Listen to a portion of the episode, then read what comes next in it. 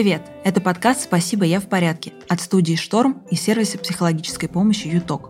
Меня зовут Юлия Варшавская, и этот сезон веду я. И мы говорим только о самом актуальном. Сегодня перед нами стоят такие острые экзистенциальные вопросы и психологические проблемы, о которых мы не могли подумать еще месяц назад. И в этом выпуске мы поговорим о том, как пережить кризис, в котором мы все оказались на работе. Если вы менеджер, руководитель или сотрудник компании, которые пытаются спасти свой бизнес и поддержать команду – Нашим экспертом по этим вопросам сегодня станет Ксения Авдей, руководитель школы менеджмента «Академика». Ксения, очевидно, что на фоне происходящих событий многие люди не просто вынуждены продолжать работать, несмотря на свое психологическое состояние, но и работать гораздо больше, потому что многим нужно спасать свой бизнес, свои компании, свои коллективы. Что вообще сейчас происходит с сотрудниками российских компаний? Какое общее настроение, есть ли у вас какое-то представление об этом? Мне кажется, что все компании под один знаменатель очень сложно подвести, потому что с разными компаниями все по-разному обстоит потому что разные компании по-разному реагируют на происходящее.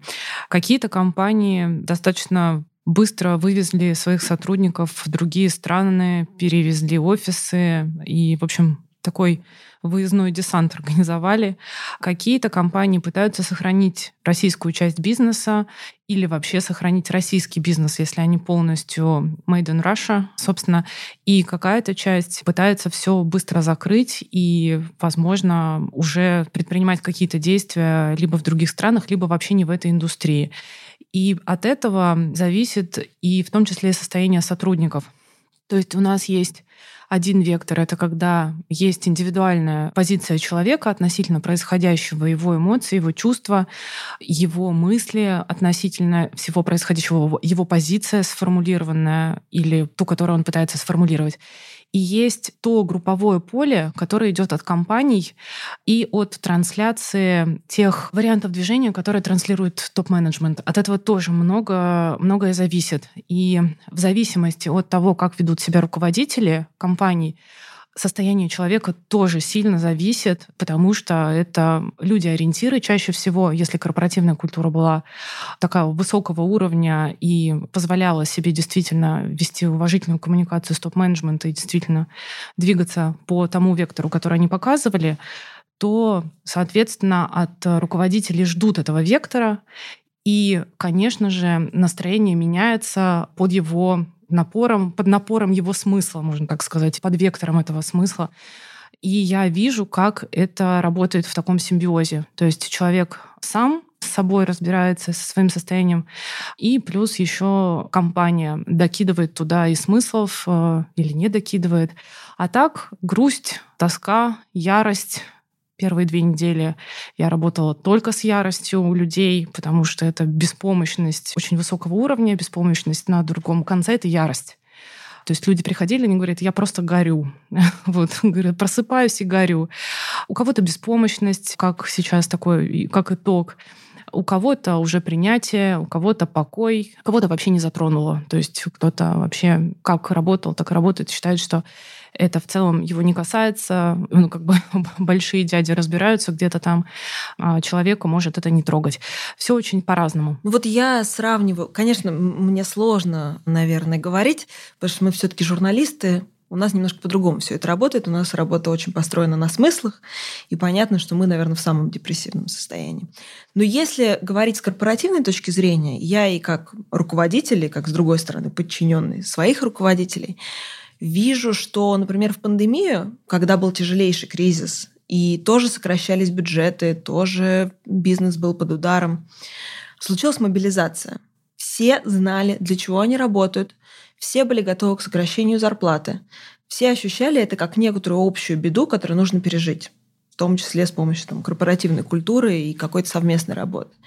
Сейчас такого, кажется, нет. Сейчас, наоборот, есть полное ощущение обесценивание всех предыдущих заслуг на работе.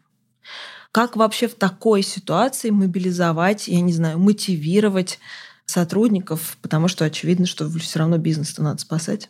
Пандемию были разные стадии.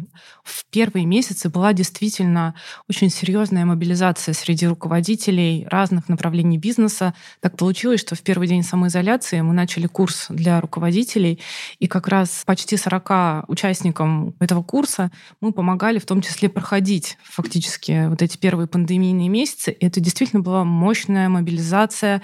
Люди, которые внутри чувствовали себя антикризисными менеджерами, говорили, наконец-то мое мое время с шашкой наголо, всех спасать и так далее. Но потом у такой мобилизации всегда есть откат. И он происходил в том числе с этими же руководителями, потому что я их предупреждала, это прям мы так и шли, что через полгода вас откатит, и вы немножко провалитесь, в том числе по смыслам. Почему так э, тогда происходило? Потому что когда мы спасаем э, бизнес, э, когда мы спасаем команды, когда мы видим какой-то смысл в спасении, то, конечно же, мы начинаем к этому двигаться, и мы немножечко задвигаем свои личные смыслы. Вперед выходит немножко другая повестка. И откат происходит из-за того, что вроде как уже спасать ничего не надо, и руководителю, как человеку, который вбросил огромный ресурс в команду, э, ему тоже нужно восстановиться. И тогда восстановление быстрого не происходило, потому что часть смыслов руководителя тоже были провалены. Сейчас что происходит? Каждый последующий кризис похож на предыдущий, но с новыми всегда нюансами. Это ровно поэтому сейчас очень многие люди пытаются сравнить текущую экономическую и политическую ситуацию хоть с каким-то кризисом. Это интуитивно понятное желание найти какие-то общие звенья и понять, как это люди проходили. И это правильно, потому что опора на какой-то пройденный опыт, это как раз нам очень сильно помогает, потому что мы не изобретаем какой-то велосипед в чем-то. Но любой последующий кризис всегда с какими-то нюансами, которыми мы оказываемся не готовы. И это всегда так происходит, и всегда это что-то для каких-то слоев населения, индустрий, э, компаний, э, регионов оказывается тяжелее. То есть всегда есть те люди, которым тяжелее всего, есть те люди, которые сейчас смотрят там, в рост и смотрят, какие возможности открываются и так далее. Вот. И поэтому то, что сейчас происходит, оно, конечно же, и похоже на что-то, то, что мы проживали там, за последние там, те же 120 лет, и имеет новые нюансы. Новые нюансы в том, что у нас кризис самоидентификации. Угу. И он начался с самого того момента, как 24-го мы узнали новости, и первые две недели ко мне приходили люди, которые каждый своими словами говорил именно про это.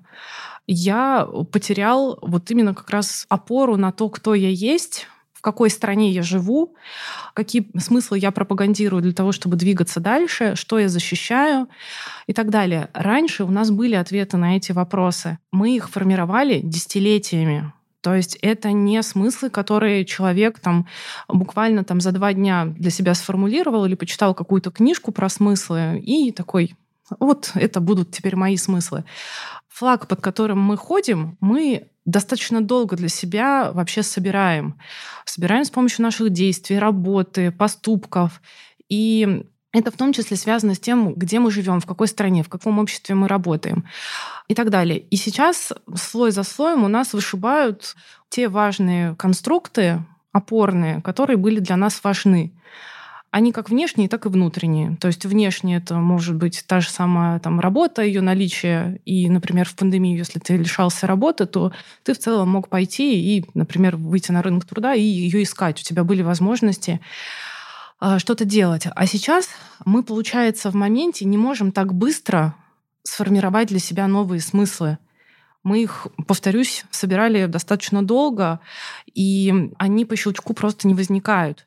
И от этого, мне кажется, людям достаточно тяжело сейчас, потому что то, что ты из себя, например, человека мира делал последние там, 10-15 лет, Конечно, нельзя сейчас отрицать, что с этим могут быть проблемы, что с этим уже проблемы. То есть для нас закрыты какие-то страны, авиасообщение затруднено и так далее. И этот смысл, он, конечно же, за один день ничем не замещается. И второй момент — это то, что ситуация пока только ухудшается. Мы не можем подсчитывать потери. То есть вот есть такая стадия, и в том числе психологи сейчас очень много об этом говорят, подсчет потерь. То есть, когда ты посчитал, как бы, а что ты потерял? А у нас этот подсчет потерь, он еще продолжается. Мы все минусим и минусим каждый день. Минус это, минус это, минус этот человек уехал, даже вот как бы в личном окружении. Это все наши внутренние потери. И еще мне кажется, что третий слой проблем заключается в том, что нам дали с помощью соцсетей право на самовыражение своего индивидуализма. А сейчас мы фактически, как э, страна, как нация, не всегда имеем право сказать о том, что нам плохо, что нам, черт побери, тоже плохо, и что мы каждый день встаем с этим трауром внутренним, и мы с ним продолжаем жить, а еще нам нужно спасать бизнесы, команды, формировать у них смыслы заново, когда у тебя внутри пепел. И мы про это не можем еще и сказать. То есть мы поэтому собираемся какими-то кружками, называется клуб анонимных, в общем, кого-нибудь, и даже не знаю, как это назвать, но, в общем, такие вот мини-группы, когда люди просто собираются, и в какой-то момент они бравируют, шутят, а потом просто переходят к своим потерям. То есть вот что происходит, и вот этот вот, хоть с кем-то можно об этом поговорить. И это тоже для нас было важно. Для нас было важно самовыражаться. Мы этот индивидуализм у себя пестовали, а сейчас нам говорят, что вы на него не имеете права. Вы на себя не имеете права.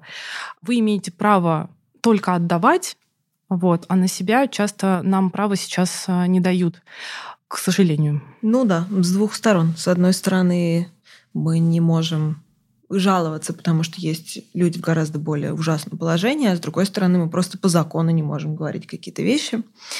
Но я хотела с вами про это, вот как раз вы затронули очень важную тему. Все темы важные, мы сейчас постепенно о них поговорим, но мне кажется, что для нас, для большинства людей, наверное, особенно для наших слушателей, работа уже давно перестала быть только работой.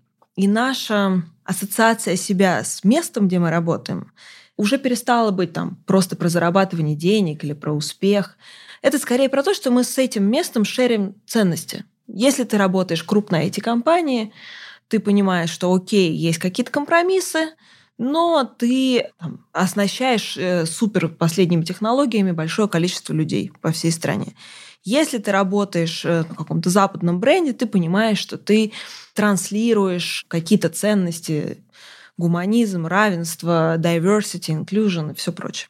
И сейчас мне кажется, что многие люди испытывают еще и такой колоссальный стресс на работе, потому что для них становится невозможно работать в этом месте, да, потому что, например, общая линия компании публичная или корпоративная расходится с ощущением этого человека.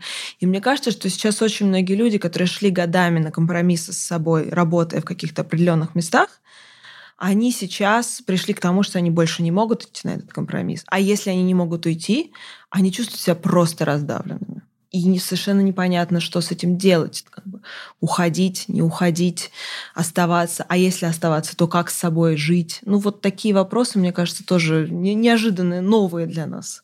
Я думаю, что они не новые, они как раз, э, если человек чувствовал, что он идет в каких-то местах на компромисс, мне кажется, что каждая точка, в котором человек задает себе вопрос про компромисс, это уже означает, что он в этот момент делает определенный осознанный выбор и этим вопросом задается. Просто это, как обычно, такая песчинка, которая падает, и чаша весов э, действительно перевешивается. И для человека в этот момент возникает развилка, ну, как бы либо, опять же, закрывать глаза, либо действительно продолжать двигаться. И я понимаю обе стороны. У меня, наверное, просто еще такая функция и в бизнесе, и как в прошлом карьерного консультанта всех понимать. И как бы это ужасно не звучало, но это годами тренируют у психологов для того, чтобы уметь вставать на другую сторону и смотреть глазами человека для того, чтобы вообще ему помочь. Поэтому я понимаю как людей, которые продолжают идти на компромисс, так и понимаю людей, которые с этим компромиссом действительно больше жить не готовы. Почему понимаю обе стороны? Первых понимаю, потому что часто это люди, которые в этот момент поставили другие смыслы вперед, Например, спасение бизнеса и огромного количества рабочих мест. Никто же это нас не замечает, что если ты руководитель десятитысячной компании или там 100-тысячной компании, то ты отвечаешь даже не только за свою жизнь, за свой счет, ну, за счет в банке, а еще за огромное количество людей.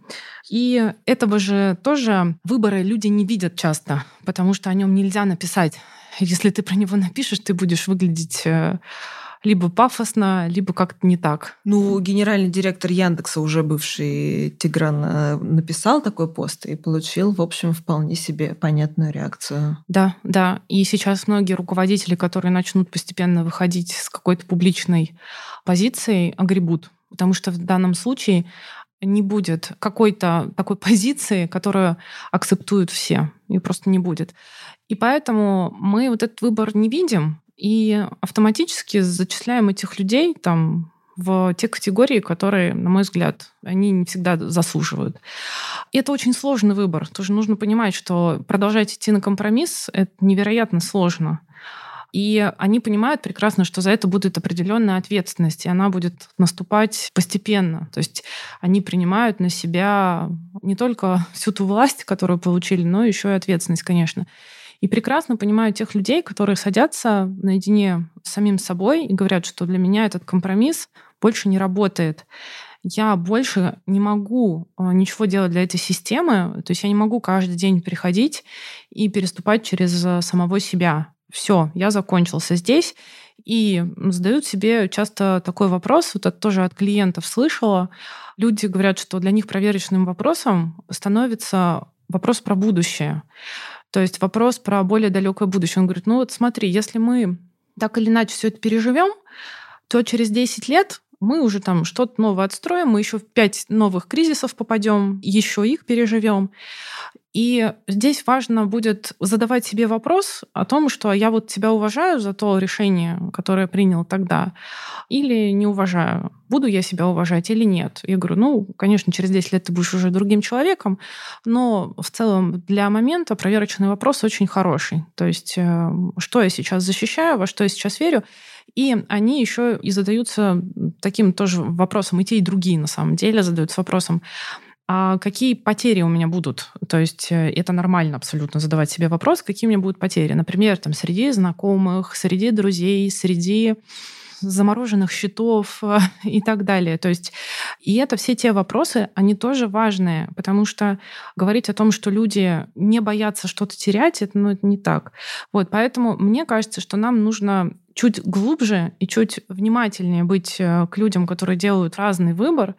И я понимаю, почему это сейчас, наверное, сложно говорить и сложно прочувствовать, увидеть, потому что поляризация сейчас очень жесткая. Но когда мы выйдем, а мы выйдем все равно из этой ситуации, когда мы будем подсчитывать потери, многие люди, которые продолжили, например, идти на компромисс, там, сохранили какую-то часть работы, какую-то часть компании, вообще продолжили, например, там, путь для людей хотя бы там на какое-то количество времени, а другие люди, которые не пошли на компромиссы, построили новые бизнесы там в России за рубежом, в которые люди смогли перейти. В общем, все будет очень по-разному. И не будет, как обычно, одной правды. Да, это сейчас важная мысль, которая сложно уживается, особенно когда люди ну, на таких эмоциях. Ксения, вы много говорили про роль в этих ситуациях руководителя, самого главного руководителя подразделения. Я думаю, что эта функция лежит на многих людях сразу в компании. Но при этом кажется, что эти люди же тоже не всесильные, да, и они сейчас ощущают все те же самые эмоции, плюс колоссальное давление. А что может делать руководитель, во-первых, чтобы поддержать своих коллег, а, своих сотрудников, а во-вторых, чтобы просто не истратить себя за первый же месяц и не выгореть, и не оставить все это на каких-то руинах, значит, корпоративных э, программ? Очень хороший вопрос. На самом деле я часто писала последние годы о том, что руководитель тоже человек, и не отправляйте всю ответственность на папу с мамой, на такую родительскую фигуру. Больше идите на контакт со своим руководителем для того, чтобы вообще понимать, как вы можете формировать там те же результативные тандемы. Поэтому я действительно считаю, что руководители сейчас важные фигуры, но им, конечно, сейчас очень нелегко. Важные фигуры они в чем? Э, в том, что когда происходит кризис, система вертикализуется. То есть мы как бы становимся все равно более иерархичными системами. И какие-то простые, понятные команды, мы делаем это, мы делаем то, мы вот двигаемся так, мы, у нас вот такая позиция. Это все помогает людям собраться, понять вектор и либо принять его, либо не принять, и, собственно, двигаться. Потому что когда происходит кризис, когда тебя так растаскивает, и особенно так, как растаскивает нас сейчас, то вот эти простые формулы, они действительно работают. И задача руководителей или руководителя это действительно со своими сотрудниками сейчас не говорить про какую-то идеализированную картинку, а говорить по большей части про реальность, для того, чтобы ему самому было легко. Почему это важно? Потому что как только руководитель занимает родительскую позицию и говорит, что либо все хорошо, все будет хорошо, это значит, мы закрываем людей под стеклянный такой колпак и делаем из них детей. Точно так же, как мы говорим, что все плохо, все пропало, мы делаем из них беспомощных потому что все пропало, это значит, ты ничего не можешь сделать. И то, и другое — это крайние э, варианты, их всего два. В промежутке между ними всегда есть тысяча один вариант, как сказать про реальность и как сказать про варианты. Про то, что если будет А, мы сделаем Б, если будет Б, мы сделаем С, но если, если будет С, то мы сделаем Д. И вот прорисовывание таких вариантов с учетом реальности, с учетом того, что люди говорят, руководители говорят, мы делаем сейчас вот это, а мы сделали вот то. У нас получилось вот такое, а вот это у нас не получилось, и мы пока там, не знаю, не нашли на замену там логистики, например, какой-нибудь то это возвращает людей во взрослую позицию. Во взрослой позиции и руководителю, и сотрудникам легче взаимодействовать. Руководитель как бы снимает с себя вот эту всесильную позицию, потому что ее очень тяжело носить. Это очень такой тяжелый саркофаг, в который ты завернулся, и, в общем, не очень-то легко. И сотрудники получают свою часть ответственности за принятие любых решений. Уйти, остаться, продолжить работу, высказать свою фи и уйти все равно и так далее. И это честно. Это честно, и это постепенно, может быть, не сразу, но будет рождать более здоровую атмосферу. Возможно, сначала сотрудники будут там перепуганы пессимистичными вариантами. И это как раз вот эта напуганность, она как раз идет больше часто из детской вот этой истории, когда ты пугаешься, что родитель, оказывается, тебя не может закрыть от всех бед, но оно постепенно проходит с состоянием шока, с вообще в момент адаптации, конечно, человек придет к пониманию, что так, ладно, значит, нужно делать так, двигаться вот так, и нужно со своим руководителем тоже договариваться или передоговариваться о том, что нужно делать. Вот, это первое. Это очень сильно помогает снять вот эту вот всесильность и совершенно непосильную ношу. И, наверное, второе, самое важное, это все равно говорить про позитивные результаты. То есть прям регулярно говорить, у нас вот получилось сделать вот это, мы молодцы. Вот, например, я сегодня, мы там запускали один гуманитарный проект, я сегодня команде говорю, ребята, мы закончили, вы представьте, 250 человек, мы помогли. Вы представьте, как здорово. То есть вот эти все позитивные результаты, нужно подводить эти позитивные итоги. Кажется, ну такой кошмар, как вообще я имею право про это говорить? Имеете, имеете право, потому что людям нужно выстраивать новые опоры на новые результаты и вообще чувствовать себя и человеком, и личностью. Поэтому, на мой взгляд, руководители могут эти результаты все равно подводить и говорить, что вот позитивное движение, оно все равно есть. Опять же, если оно реально есть если оно действительно реализуется, и какие-то микрошаги можно записать на свой счет. А как этому человеку помочь себе оставаться в хоть каком-то ресурсе? Наверное, здесь э, ну, таких два важных э, вектора. Первое, нужно понимать, что любит твой мозг. Наш мозг любит спать, есть, двигаться и любит копить энергию и расходовать энергию. Почему это важно? Про, наверное, пить, есть, э, спать это все достаточно понятно, но вот про такой обмен энергии очень мало говорят. То, что часто говорят, что нужно только вот копить, накапливать, держать энергию. Нет. На самом деле мозгу очень важно расходовать, особенно психическую энергию, потому что если она копится, она идет либо в агрессию, либо в аутоагрессию, то есть агрессию, которая направлена на себя. И поэтому мы не можем так долго зависать в прострации. Нам нужно двигаться, нам нужно что-то делать, нам нужно тратить свой ресурс, а у руководителя он часто очень большой, именно вот ресурс психический. И поэтому вот нужно делать все это. То есть нужно не только просто тратить, но и восстанавливаться. То есть искать для себя то, что тебя восстанавливает. Восстанавливает тебя с утра проснуться без телефона. Хотя это очень сложно. Прекрасно всех понимаю. Сама встаю, включаю телефон, и пока не могу избавиться от этой привычки, но я уже там стала более стойко все это переносить но все равно тоже лезу. Если вас э, восстанавливает то, что вы там устраиваете себе digital детокс на выходные, значит, нужно это делать. Если вас восстанавливает поехать на природу, значит, нужно это себе организовывать. То есть нужно все равно организовывать себе ту часть жизни, делать ее полноценной, которую можете себе сейчас позволить. Я понимаю, что для многих сейчас это может звучать ужасно. Вообще, наверное, все сейчас может звучать э, и интерпретироваться по-разному. Но я действительно считаю, что если на вас высокая ответственность, то вы обязаны себя сохранять. И не только для других, но и для себя. Потому что, да, сейчас можно порваться на британский флаг, но это не стратежно. Нам долго из этого выбираться нужно думать дальше одного дня, вообще формировать более длительный горизонт планирования, за что, собственно, руководители отвечают. И второй момент, это, наверное, вот первое, это вот то, что любит мозг, ему это всего давать. И второе, это ставить цели. Сейчас говорят, ну как ставить цели, если ты один день выжил и уже считаешь, что все хорошо, перекрестился, лег спать. Вот да. А я считаю, что как раз у нас сейчас высокий уровень тревожности, потому что мы не смотрим в будущее. То есть мы существуем в очень коротком горизонте планирования, там 2-3 дня или там неделя. И создается впечатление, что значит цель тогда ставить не нужно. Я считаю, что как раз нужно на год, полтора, на два, на три, да, нужно ставить цели. Почему? Потому что это постепенно формирует влияние заново выстраивает это влияние. Потому что если человек мыслит только недельным горизонтом, он не выстраивает влияние, как он, например, до там, следующего какого-то пункта дойдет. И если руководитель теряет влияние, он становится беспомощным, это тоже не добавляет энергии. И даже если человек ставит цели, а потом приходят какие-то новости, которые это рушат, нужно пережить, переварить это, позлиться, погоревать и опять поставить цель. Я, как только вышла из состояния шока, стала опять ставить цели на два месяца, на три, на полгода, для того, чтобы вообще понимать какие-то ориентиры. И меня это сильно успокаивает. То есть это и цели бизнеса, и свои личные цели. И я приняла для себя, что даже если они будут рушиться, я все равно их продолжу ставить, потому что тогда это формирует какой-то вектор, и для тебя он полезен, и для команды полезен. Привет! Меня зовут Аня Крымская.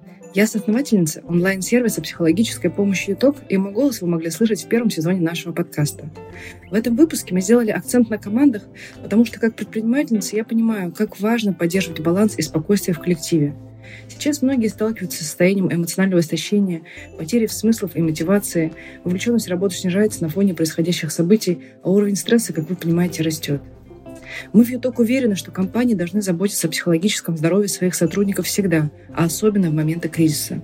Поэтому мы разработали программу психологической поддержки, предусматривающие разные опции, от индивидуальных консультаций для каждого сотрудника до групповых лекций и вебинаров, чтобы просвещать команду в вопросах ментального здоровья. Для каждого конкретного кейса мы разрабатываем индивидуальную программу, исходя из запроса. Оставить заявку вы можете на нашем сайте utalk.ru. Берегите себя и своих коллег.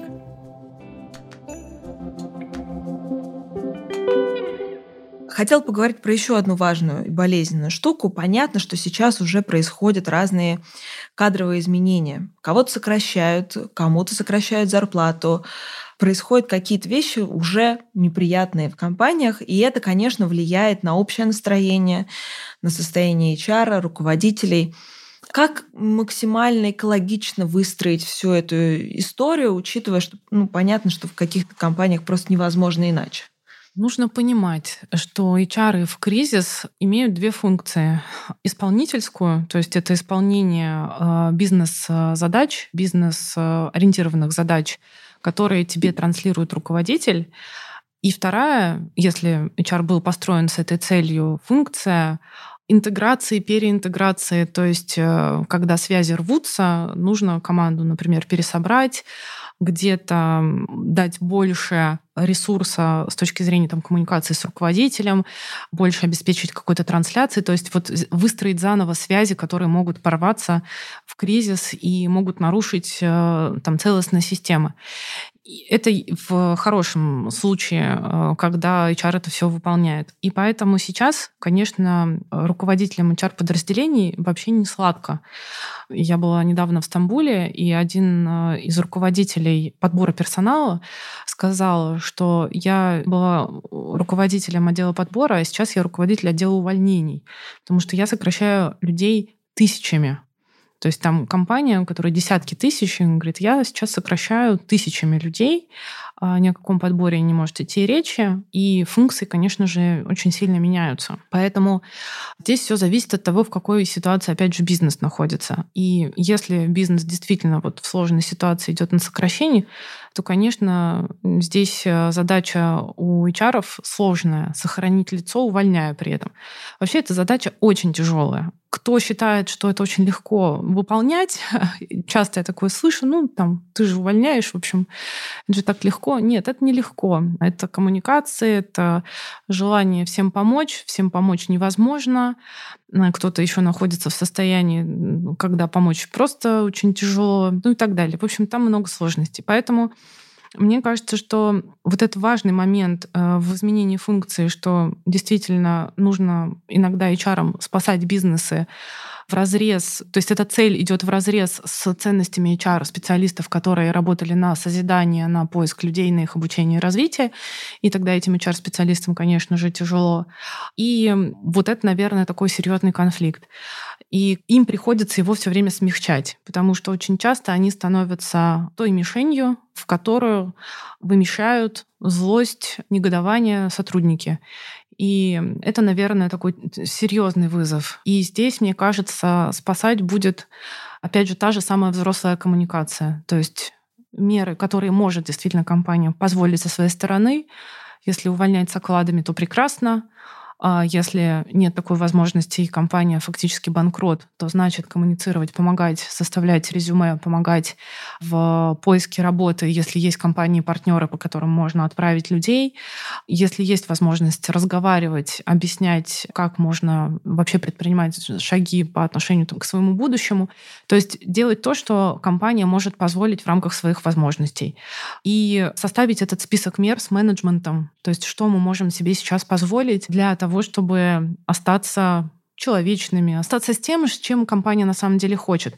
Не знаю, наверное, не всегда, буду откровенна, не всегда компания ставит человечность на первый план, но если компания все-таки хочет сделать так, чтобы ее репутация не пострадала безвозвратно, и все-таки хочет сохранить э, в рамках института репутации что-то, то, конечно же, будет поиск вот этого баланса между целями бизнеса и целями других людей. Да, я сейчас еще подумала о том, что ведь не только уходят просто, назовем так, рядовые сотрудники, но что вот интересно происходит в компаниях, в которых сейчас уходят их топы. Причем часто этот уход сопровождается громкими заявлениями. Кажется, что это вообще должно дико разбалтывать и демотивировать команду. Да, это действительно производит сильное впечатление. И я тоже слежу за новостями таких э, уходов когда человек даже просто не возвращается, например, в страну и о своем увольнении с высокого поста просто сообщает удаленно. И здесь всегда вопрос к вышестоящему руководству, еще на уровень выше. Я вижу разные кейсы. И вот из позитивных кейсов я могу привести такой пример без названия компании, но когда руководитель вышестоящий прокомментировал такой уход, сказав, что Спасибо большое за то, что вы остаетесь, и действительно это нелегко а, сейчас бороться и выстраивать все с нуля. И спасибо тем, кто с нами проработал, но вынужден был уйти по своим причинам. Мы всех понимаем. Угу. И это было очень круто. То есть, на мой взгляд, это вот это очень хороший кейс, когда вы не чертите в головах вот этот враг, а вот этот друг, вот этот сделал правильно, а этот сделал неправильно. Мы же сейчас от этой поляризации, собственно, и страдаем. Нам от нее нужно постепенно уйти. Уйти можно как раз с помощью того, что ты говоришь своим сотрудникам, да, и это вариант. Но вы делаете тоже большое мощное дело. Вы сейчас а, сильно помогаете. И это произвело впечатление на руководителей. Я потом разговаривала с руководителями. Они сказали, а нас это очень поддержало. Нас действительно поддержали всех. И мы тоже вышли вот из этой конструкции, в которой мы кого-то обвиняли, потому что типа в кулуарах ходила разная позиция, и и вот, вот этот э, такой шаг менеджмента, он может объединить людей, а не разъединить их еще больше. Угу. Вот это из позитивных. Ну, хоть, хоть что-то. Насколько вообще сейчас могут быть эффективны вот все эти тренинги с страцессии, какие-то, я не знаю, внутрикорпоративные психологические программы. Мы же, мне кажется, довольно много лет над этим работали в крупных компаниях. Может быть, что-то уже сформировалось. Поможет ли это? Нужно ли что-то проводить? В какой форме? Мне кажется, что те программы, которые работали в мирное время, 80% сейчас работать не будет. Потому что, как ни странно, людям сейчас важнее послушать о том, что происходит и как это все применять в текущей реальности. И мы на это тратим определенный ресурс, и я абсолютно об этом не жалею. То есть я перестраиваю уроки вплоть до тем, которых раньше там не касалось, как рушатся смыслы в период кризиса. И я начинаю с этого урока там несколько программ, и все очень благодарны, потому что им хочется, чтобы кто-то про это говорил, что с ними происходит. И мне кажется, что вот как раз если мы говорим про актуализированные программы, то помогает. У нас меньше 10% отменило образовательные программы на ближайшие три месяца. Мы ждали, что вообще компании откажутся от образовательного трека. Никто не отменил. И мы пошли им навстречу, поменяли всю повестку, начали с ними говорить очень откровенно и чувствуем, что это стабилизирует. И нам уже приходит такая обратная связь, что это действительно помогает в этой болтанке собирать себя заново. А так как у нас компетенции достаточно широкие, мы в свое время вообще идеологию выстраивали, что менеджмент будущего он, э, конечно же, другой, нежели чем о том, котором писали там 20 лет назад. И мы вот эту концепцию современного менеджмента, мы ее все время там доращивали, достраивали, и это нам очень помогло. Что мы сейчас понимаем, что такое современный менеджмент, и понимаем, где его там поменять, что-то актуализировать и честно разговаривать э, со своими участниками. Поэтому мне кажется, что да, актуально, но если на те темы, которые актуальны для ваших сотрудников, не те, которые вы им насаждаете, а те, которые идут все-таки в рамках того, что с вашей системой сейчас происходит. И тогда действительно это может помочь как стабилизировать психологически, так и профессионально. Угу. Если говорить о более индивидуальном подходе, очевидно, что сейчас мы все, ну, с одной стороны, объединены общей какой-то бедой, с другой стороны, дико поляризированы. Кто-то объединен, кто-то поляризирован. А с третьей стороны, такое ощущение, что мы как будто бы сейчас в ситуации, когда каждый решает свою собственную судьбу. Да, то есть у каждого как будто бы поставлена на кон его собственная жизнь. В гораздо большей степени это зависит от тебя самого. От того, там, готов ли ты переезжать или не готов ты переезжать, какие у тебя личные обстоятельства, должен ли ты заботиться о своих, э, не знаю, детях, родственниках и так далее. И в этой ситуации, когда каждый как бы ушел в свою коробочку решать свой личный персональный ад, как создать общий смысл команде? Да, вот как вернуть это общее ощущение смысла, все-таки не решать личную, только свою личную трудность прямо сейчас, но и все-таки попробовать поработать на какое-то будущее компании. Мне кажется, если ты не ее руководитель или основатель, это довольно сложно ощутить сегодня. Это очень хороший вопрос, потому что буквально вчера я э, собрала свою команду достаточно таким кто-то посчитает это резким замечанием о том, что я говорила, что, ребят, я, конечно, понимаю, что сейчас после некоторых событий мы чувствуем себя еще хуже, чем чувствовали, но нам по-прежнему нужно зарабатывать деньги для того, чтобы я могла платить вам зарплату. И я очень искренне, очень честно об этом сказала. И сказала, что как бы нам ни хотелось, мы сейчас должны себя уметь э, собирать для выполнения регулярных задач, чтобы мы этот этап сейчас прошли, а дальше бы мы принимали какие-то э, другие решения. И я объединила людей вокруг очень простой мысли. Нам нужно сейчас выжить. И нам всем нужно сейчас это пройти. И я точно так же вместе с вами буду брать лопату и копать точно так же в сторону этого выживания. Не в сторону там какого-то гигантского роста, а в сторону вот этого выживания. Мы вместе все это будем прокапывать. И у меня люди собрались. То есть они сначала, в общем, там про все вот это, про мир во всем мире. Я говорю, прекрасно всех понимаю, давайте мы про это поговорим. А, но потом я очень честно вот эту цель сказала и объяснила.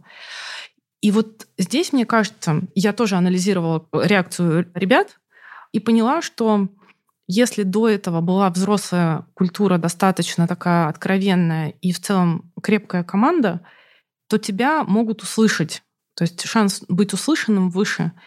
А если в целом в команде существовали какие-то разногласия или была вот эта самая поляризация или неуважение к руководителю, или вот какая-то, в общем, сложная э, система, сложно функционирующая, то тогда действительно сложнее вообще что-либо транслировать. Мне кажется, что вот это, наверное, то, что сейчас определяет часто, если до этого вы двигались и могли послушать руководителя, могли все собраться, могли к нему прислушаться, значит, и сейчас какая-то часть команды точно выслушает вашу позицию и примет решение, она готова вот дальше там под вашим флагом идти, под вашим таким лидерским флагом, или она скажет, что нет, я хочу там какую-то другую систему или там другую цель и так далее. А если система была разобранная, то я сейчас часто слышу такие ситуации, когда клиенты мне рассказывают, что вот система разваливается. Я говорю, ну система не разваливается, система до этого была нестабильна. Она до этого не сформировалась для того, чтобы ты ее за собой вел или каким-то образом транслировал что-то нужное этой системе. Вот, поэтому мне кажется, что это опять же про целеполагание. То есть я как руководитель поставила цель, сказала, вот смотрите, цель такая, честно вам скажу, что нам нужно сейчас вот это делать. Давайте мы определим пул задач, в рамках которых нам вот нужно все равно существовать. Мы время от времени с вами будем обсуждать то, что происходит, но будем поддерживать себя в выполнении вот этих э, задач. Ну и опять же, я помогаю, например, э, людям фиксировать вот эти вот э, небольшие успехи. И руководителям это очень рекомендую. Потому что чаще всего мы все равно как лидеры определяем человека, который нас способен через этот кризис протащить и способен фиксировать вот эту нашу результативность, которую мы тоже себе можем присвоить. И сейчас на это нужно не забивать. Нужно помогать людям заново выстраивать понимание себя как профессионала. И вы как руководитель можете это сделать просто очень маленькими усилиями. Говорить, мы вот это сделали, ты молодец, ты сделал вот это, мы вот это отстроили, дальше пойдем еще построим что-нибудь. Просто любопытно, я вас слушаю. В редакциях, в журналистике это работает совсем наоборот, потому что там всегда расхлябанная система.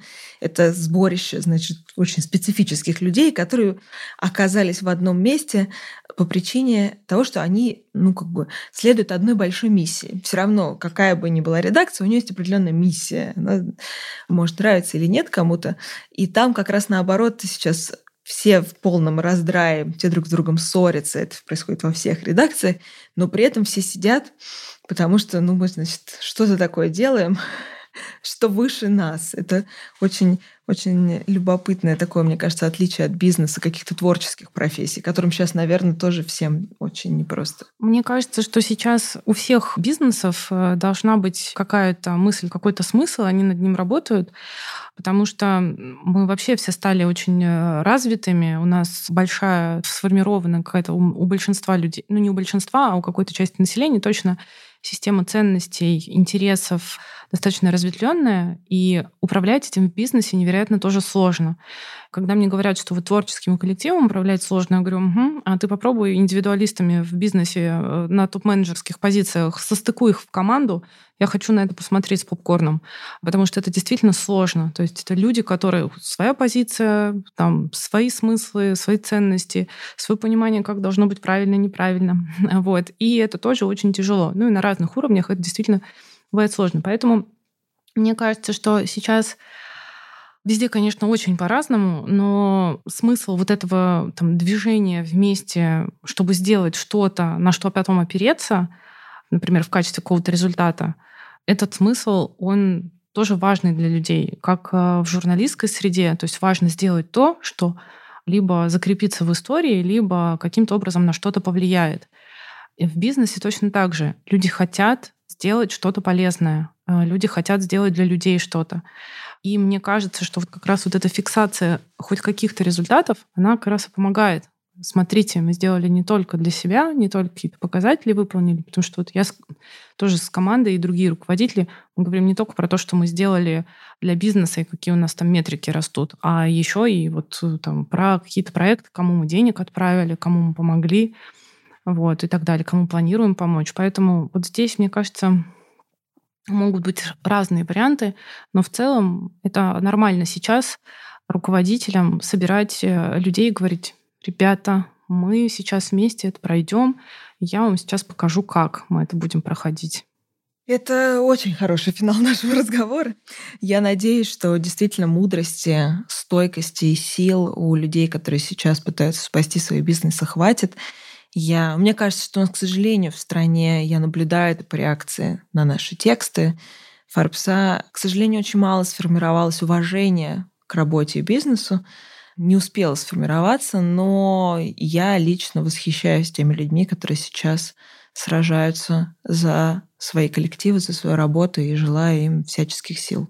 Я тоже желаю им э, сил, терпения, потому что действительно как раз вот это уважение и формирование уважения — это та длинная цель на лет 20 вперед, которой иду и я, и э, моя школа, и другие руководители.